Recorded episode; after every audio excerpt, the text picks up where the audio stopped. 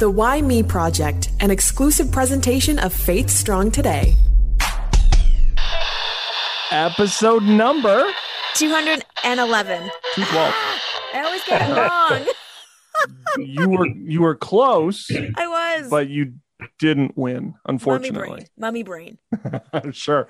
Uh, our guest this week, um, I'll say this, Holly, because when you had said, "Oh, by the way, we have an opportunity to uh, speak with Bill," I was like, "Bill who?" And you're like, "Bill Adsit." I'm like, "I I love that guy. We had a chance to uh, we did an event together uh, about five years ago." And so now that we have a chance to sit down and talk about uh, your life, Bill, I'm very excited. Bill Adsit, my friend, how are you? I'm good, Johnny and Holly. We like to ask the skill testing question because we never know where it's going to go. Bill, who are you and where did you come from? Uh, my name is, uh, right now, it's Bill Adsit, but maybe I'll tell you how I got that name. I'm a member of the Tahltan First Nations, which is located in the northwest corner of BC. What was life like growing up in northern BC? I was born in um, Telegraph Creek. I remember my first five years of life there. Uh, both my parents were um, alcoholics and so much violence in the home. And they divorced and separated when I was five and ended up leaving Telegraph Creek and ended up in a residential school in Whitehorse with my brother and I and my two sisters moved from there and went on to live in Wrangell, Alaska, which is just at the mouth of the Stikine, which is uh, in our traditional territory. I mean, you're five. My my youngest is five. What was that like knowing that you were going to be going away from your family? All I remember is that uh, my dad took my brother and I to Whitehorse, dropped us off at the res- residential school. And I can still remember that day now uh, where uh, they, I, I remember watching my dad and the principal talking, kind of whispering off to one side. And next thing I knew, he was turning around and walking away. And I kind of gathered that I was going to be left there. So I remember just grabbing him onto his leg and holding on and trying to. Mm. I remember I was crying, and all he did was he kind of peeled me off of his leg, walked away, and I didn't see him more than two or three times in the next 10 years. I was at the residential school year round because I didn't have anywhere to go in the summer. Like most kids got out of the residential school, but I didn't. My brother and I were there. And, during my time, I mean, you've heard a lot of horror stories about what happened to kids at the residential school. You know, I was one of those kids because I was there. You know, I was uh, physically and sexually abused, and bad stuff that happened to kids there happened to me. Uh, I was just mentioning the other day when I got out of the residential school at age 15, later realized that uh, there was a lot of trauma in my life. I didn't know anything about these uh, 10 adverse childhood experiences that they talk about nowadays, like uh, like abuse, physical, emotional, sexual, neglect, physical mm. and and emotional, and then family violence and uh, divorce and substance abuse. If you have four of these, you're in trouble. By my count, I had nine out of ten. I didn't realize at age 15 how messed up I was. How big was the school? How many how many people were uh, going to the school at that time? Between 75 and 100. There was constant uh, changes every year, but I think I'm I believe there's probably about 100 kids. Okay, so then at the age of 15 you get out. Now did you run away? Was it did you graduate? How is it that you were able to get out of it? The school just shut down and I think my brother and I were the only ones there they probably didn't know what to do with me. So what they did was they found me a place to stay in Whitehorse in a renovated attic with a hot plate to cook my meals. And I was supposed to have looked after myself by then, but I had no clue about how to even look after myself. I had no job. I mean, 15 years old, what do you know? Mm-hmm. So, you know, it's amazing when I think back. I don't know to this day how the RCMP found out that there's a young kid wandering around town kind of on his own, they picked me up off the street and took me to court the very next day and made me a ward of the government and put me into a wonderful foster home. Not only did they find me a place to live, but they had a job lined up for me at the local sports store, so I was employed too. nice. I find it interesting though, because right now, as we we know, there's been a lot of conversations about residential schools in the news after what they found in Kamloops. To hear that, you know, your your dad brought you to a residential school? Because you had no other options, or I don't know. I just, you hear all the stories and I just think, why? How? When I think back now, as I mentioned, both of them were alcoholics. Mm-hmm. And I'm sure he had no idea what to do with two young boys. I'm not sure in those days that he might even been asked to drop us off at the residential school because they were gathering all the kids up from from Telegraph Creek anyway and into different residential schools. So mm. he could have been requested. I I don't know. So you're 15. You, are awarded to uh, the the state or the province. You go to a foster family. You, you have a job at a sports store. So things seem to be looking up. What's kind of then the next part of your life? Are you, are you in Whitehorse now for the, you know, at some point you end up moving. Where do you go from there? Her husband, Earl Gates, was working with the Department of Transport, Transport in, in, as the fire chief for the airport, but he passed away a year after I was there. So because he, he was no longer working, she could not stay in government quarters. So mm-hmm. she had to move. She ended up moving to uh, Alberta, I went from one foster home to another foster home, and uh, I ended up in working in Cassiar, BC for a summer. And to this day, I don't know how she ever found me in Cassiar and sent me a letter asking me if I would be willing to leave the Yukon and go to Rimbey, Alberta to go to high school. I left the Yukon and ended up in Rimbey, Alberta. It was very interesting. Uh, my first day in school in Rimbey, uh, I got called into the principal's office and he says to me, Come into this school. He says, uh, You have three strikes against you. He said, First of all, he said, You're the only Indian kid in the school, which, you know, they used the word Indian then. And then he said, The second thing is, you're older than everybody in your class, which is true. I didn't realize I had failed. I was two or three years behind. And then the third thing he said, your name, Belfry, will never work in this school. From now on, you're Bill Adsit. So I've been mm. Bill Adsit ever since. he said it didn't fit in the school. So you go to school, you get a new identity. Did you feel like it was a fresh start? When I think back of Rimbey, I, I did think the kids there and the school, everything about it was very positive. They treated me very mm. well. The biggest downfall was when I started to 15, when I was about, oh, I don't know, maybe I was about 18 then. I, I think all of this effects of the residential school started to hit me, and I started really kicking over the traces, started drinking, becoming violent, and all of the others.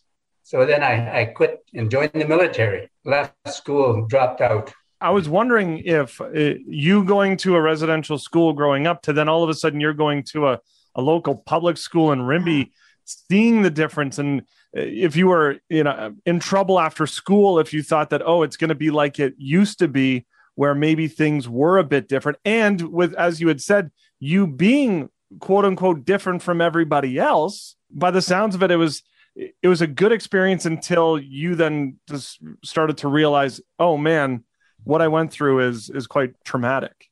Well, yeah, that's exactly that's exactly right. You know, that's true. I mean, I think the reason I fit in because you know, not everything that happened at the residential school was bad.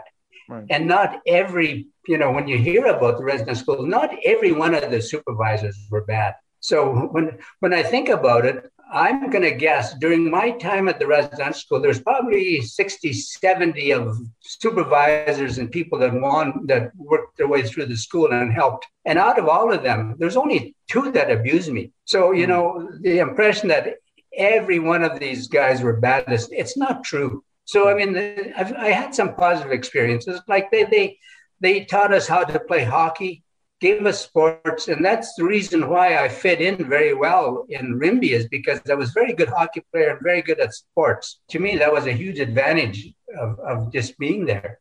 18 years of age is kind of the, that coming to age. You're coming into adulthood. There's hopes, there's dreams. What did you think the future would hold for you? Holly, it's very interesting you ask because truthfully, when I think back, I never had any plans. Even quitting and joining the military, that was just a spur of the moment decision. I'm going to quit and join the military, which I didn't. Ended up in St. John, Quebec, in basic training. And that's so, not an easy program to go through. that's where my problems came to fruition. Because of the residential school, I hated authority and I really had a anger toward white people because of that's all I seen in the school, right? Right. And when you get there and you get all these corporals and white guys yelling at you to do this and to do that, and just I rebelled all the time. My four years there there was full of rebellion, and they finally kicked me out because I wouldn't listen. At some point, there's a change in you though, because if mm-hmm. you're dealing you're dealing with all this authority, and there's this hate for white people. You are the man that you are today because there is a change of your heart. There is a change of who you were. At what point did that happen? The change started when I was in the military. There, I did very well. You know, even though I had a lot of problems, I did really well in, in their courses. As a matter of fact, I came out on top. Even though while I was there, I spent, I think I did two terms in the military prison. Uh, even that, uh, I managed to graduate at the top of my class. So because I did that, they gave me the option of choosing where I wanted to go, and I chose Namao Air Base because it was close to Rimbey. So we started going down there, and I started dating. There was a. This is a funny story. There was a couple of us, um, Len and I, a good friend of mine, who were going to Rimbey, and we were dating these two young ladies, and uh, he was taking out this girl named Val, and I was kind of with this girl Judy. We weren't really serious. so anyway, one day he says, uh, he says, Bill, he says, I really want to date Judy. Can we switch? well, you know, all, all, all I said was, all I said, well, let's talk to them. So, so we went down to have the chat and they switched. And, and I tell you, Val and I started dating. Her and I, we've been married 55 years this year. Nice. It was yes, a good sir. switch. yeah, good. Man, here's, a, here's another story. We didn't know anything about each other right? She didn't know anything about me. So after we got married, she found out I just got out of residential school with all my problems. And I found out she just got out of reform school with all, with all her problems. Oh, man. oh, man. Marriage is tough as it is. How did you guys navigate that? I feel like 55 years, you've got some tips for us. To me, that was a gift from God. When you talk about change, she no. was a gift from God. I, I tell you, she's, I tell people when we got married, I was 22 and she was 17, but really the facts were I was uh, 22 going on 17 and she was 17 going on 22. I was the immature one. So if you're you're now 22 and you're married, did you feel like this is this is your chance to maybe make a new, make a change to to no. you know make something different of Bill? No, no, that's when all my problems came to fruit, started really kicking in it was really tough on my wife. I, I tell you that it was it was not easy on her, and uh, it's only through God's grace that she stuck, hung out, and made it work. You know, but I mean, as I mentioned, I got kicked out of the military, so then I had to find a job in Edmonton, and then I applied to. Uh, Transport Canada became a flight service specialist after a year in Ottawa. And Then they moved, moved us to uh, uh, the Yukon, Burwash, and then Uranium City and that's where my where my life changed. That was in about oh, we've been married in 64, about 10 years after we got married. Mm. I ended up because of my past, I was violent and just so full of anger that I ended up in a lot of trouble. I ended up in jail in, in Edmonton over the weekend. You know, and that's the first time in my life that I really, really thought about my life because I was you know, I, I could have ended up in jail for a long time. I could have lost my job, my family, everything, and everything. So I got thinking about um, about the residential school. I remember in the residential school, it was run by the Baptist Church. They always talked about God, and I hated Christianity with a passion because of what mm. happened to me. Right, that weekend in the gra- in the in jail, sitting there, I got thinking about, all right, what did they say about about God and about in the school? And they, they always talked about how about God can help you change your life and all of this if you pray and all that? Well, you know what? I was at the end of my rope. I didn't have anywhere to go. So I prayed. I first time in my life ever prayed for God to help me. An amazing thing. I mean, I tell people to this day, I changed over the weekend. I went home and I told my wife that what happened in jail and life changed after. But don't get me wrong, it was a slow, long process. I'm still in the process of changing, even though I'm 77 years old now. So you never, you never can say you're you're you reached perfection, never. But you know, I mean, life changed after that, and uh, I I credit so many people now when I look back on my life. First of all, my wife for sticking together, for giving me all the support she did. Was she a Christian as well, or was your transformation a door opening up for her as well? Yeah, that's because yeah, it's only after she said she always wanted to go to church, but she wouldn't. She said I didn't want to go to church because I knew if if you did, you'd just leave. So we both changed, and life turned out very well. So you know, looking back now, I, I what I credit in my change in life is. Uh, is, is first of all is is, uh, is Jesus really you know in the jail when I prayed Jesus and God. So I would say Jesus was the first thing that made me change. Mm-hmm. And then the thing is, the other is others. Others, I mean, especially my wife. And all during my career with the federal government, I always had people there who were willing to reach out and help and really. So I, I credit others. And the last thing is yourself. You know, with, without having, I was presented with many opportunities in life, but I always look back and think, now, if I didn't really exert myself and take the time to go to university and all the rest of it that I've done, it wouldn't happen. So I always think my acronym for life is joy. Jesus first, others second, yourself last. To make it, to make, uh, to make my, you know, make life work. And uh, yeah, I, I mean, and the, you know what I learned? What I learned when I, that weekend in jail was is I had to ask for forgiveness for, for what what I've done, really, because I mean I was I was horrible man. Had to pray, and when I prayed, I asked for forgiveness to change my life. And then I realized the only other way I was going to change is if I forgave all of those people who did damage to me. Because if without forgiveness, I would have carried around that anger all my life and still that resentment and been full of anger. But you know what?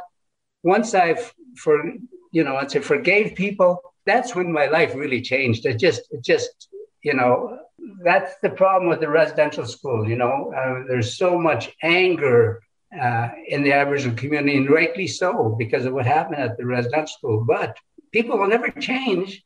Nothing's going to change unless we forgive. Yeah, I just think that's so important. Speaking of importance, how important is it to uh, remember heritage? Uh, you, you, grew up in uh, in a small reservation to you know being moving to residential. How important is it for you to think back on to uh, your heritage and where you came from? You can imagine how I felt as an Aboriginal person getting out of the residential school. Fang, you're so angry and uh, actually, anybody who got out of the residential school, a lot of them, we were, we were deaf. We were ashamed of being Indian, as, mm. they, hmm. as, they, would say then, ashamed of being Aboriginal. Because I, what really struck me was when I was in the military, I got in some trouble in in um, Detroit, got thrown in jail because of being drunk and etc. etc. And uh, they asked me, they said to me, "Look, are you Aboriginal?" I said, "No." They said, "If you tell us you're a Canadian Indian, we'll let you go." And I was so embarrassed, I wouldn't even tell them that. So I took paid the mm. consequence of, of my time in jail because I wouldn't admit that's how how ashamed I was of being an Aboriginal person. But now I tell you now, I'm very proud of it. I, I my heritage means a lot. My kids and grandkids, they fly their flags, Aboriginal flags, they wear their Aboriginal t-shirts. They're all very proud of it because, you know, when you think back, it's so amazing when I think back of my family, one person changed, I changed. And it changed my wife, my kids, my grandkids, and my great grandkids. The whole direction of our family changed because of one person. Mm-hmm. So you think how, how, how powerful that is by by one person changing. It changes the destiny of my whole family. It's yeah. when you think about your experiences growing up, and it's you know you say Jesus is the J and joy for you. Um, but yet, your introduction to Jesus might not have been, you know, who he was. He was kind, he was loving. And I often hear people talk about, I think it's called Stockholm Syndrome. And so I just want to talk a little bit about that, where some people would say, you became a Christian because somehow now you identify with those who had abused you. It's like one of those really odd phenomenons that happens when people are in a traumatic situation. But I don't get that from hearing your story at all. There seems to be so much more to it. So I'm, I'm just curious to know, was it because of the relationship with Jesus or, or something else that helped you love him as, as your savior? I, I get I get a number of emails and so on and so forth from from other Aboriginal people. And the, one of the comments that was made is, how can any Canadian Aboriginal person go to church, especially what they what the churches have done to us? That's the sentiment out there. And, and uh, when I think about it, that's exactly what your program is. Why me? Why me? Why did I change? Why was I given that opportunity in jail to? Why did I even get the thought to think about that? To to remember what I was taught, even though it was hateful to me. All I can say is is uh, God spoke to me. What I I have no other explanation. I mean, how how can a person switch like that mm. and and and just do that? I wondered why me, hmm. but I'm grateful. I tell you, I am so. I don't have nothing to complain about in life. You know, when, when I think about what happened, when I think about the Bible, God says, I will be a father to the fatherless. My goodness, God has given me everything in life food, shelter, clothing, and education, a job, a beautiful family, friends, everything in life that a person would want from a father, I have received. And I am so grateful. And uh, yeah, I, I've got nothing to complain about in life it's over just this last little bit that you know we we found out what had happened in Kamloops, but yourself, your brother, there are hundreds, there are thousands of Aboriginal people who knew what was going on. What is your reaction to it's now 2021 and finally somebody is doing something about this? Yeah, well, I mean, since this came out, I had a few dark days because, you know, I was immediately started thinking about not just about my experience, but then I got thinking about about Kamloops. People always they don't think about this, but how did the parents feel when one day they wake up and all the kids are gone and it's quiet in the community? How about hmm. the grandparents? So you think, well, right away, there's two generations the grandparents and the parents, and now the kids are destroyed. That's three generations. So now it's going on to the fourth and sometimes fifth, even great grandkids. We hear about it or, or we heard that it, you know, it had happened, but it's not until something like this comes to the news and is brought to light, they're like, oh, dang, this was legit serious. Why didn't we do something about this? Yeah, well, I mean, you know, it even gets to why didn't we do? I, I just think about you know this uh, request from the Aboriginal community to the Catholic Church and the Pope to to uh, give us an apology. And uh, my comment, I was on a call the other day with an MP, and I, I said, you know what, as an Aboriginal person, I don't want an apology. Even though I didn't go to the Catholic Church, I don't want an apology if we as a group of people have to beg and ask for an apology, to me, is very demeaning as an Aboriginal person. Why would you have to ask, beg for an apology? An apology is only meaningful if they gave it voluntarily with, with some real compassion behind what they say. How do we move ahead from this? What's what would be your suggestions? Because now, I mean, for me growing up, we learned very little about residential schools and it just sounded like oh it was just a school they went to like that was as far as my knowledge but now as stories come out and you know your the communities are being so brave in sharing what's happened to them and we've seen now with technology the devastating effects that has happened how do we get closure if you ever get closure? How do we move on together in a in a healthy way? Well, I, I think you you hit the nail on the head when you said uh, you're learning about it. To me, that's that's the key. Canadians should know and learn about what happened to the residential school and remember.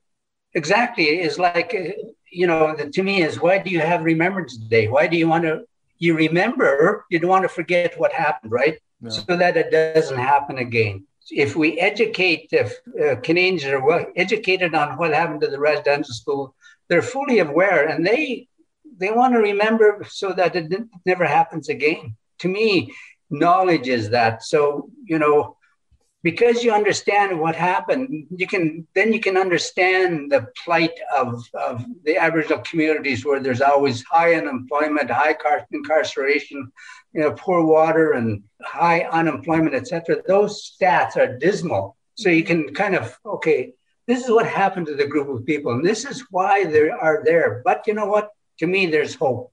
The Aboriginal people are realizing that we have to work together and start working ourselves. We can't depend and wait for for anybody really to to help us. I mean, I mean, they're, they're, don't get me wrong. I mean, any help you get is good, but still, it's like yourself. Like I just mentioned, yourself. You have to take the initiative ourselves to do that. For someone who is struggling with forgiveness, what would you say to them? It's not an easy thing to do you wrestle with this continuously, right? It took me quite a few years to really forgive because, I mean, you know, to me, I think it's a slow process. Like uh, once you forgive and your life starts changing, like mine did, for the better, right? Because and and as your life changes for the better, to me, it seems like your thinking kind of takes on a different uh, stream of thought and you start thinking more rational about what happened and, and then the, it convince, then you come to the conclusion yes forgiveness is is is what really is the key to to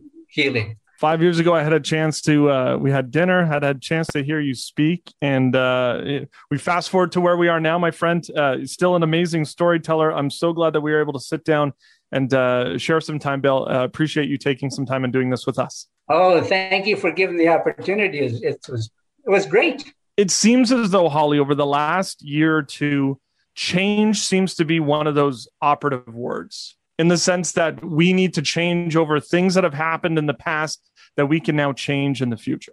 Yeah, absolutely. And it just seems like people have um, more open ears, if you will. They're mm. willing to listen.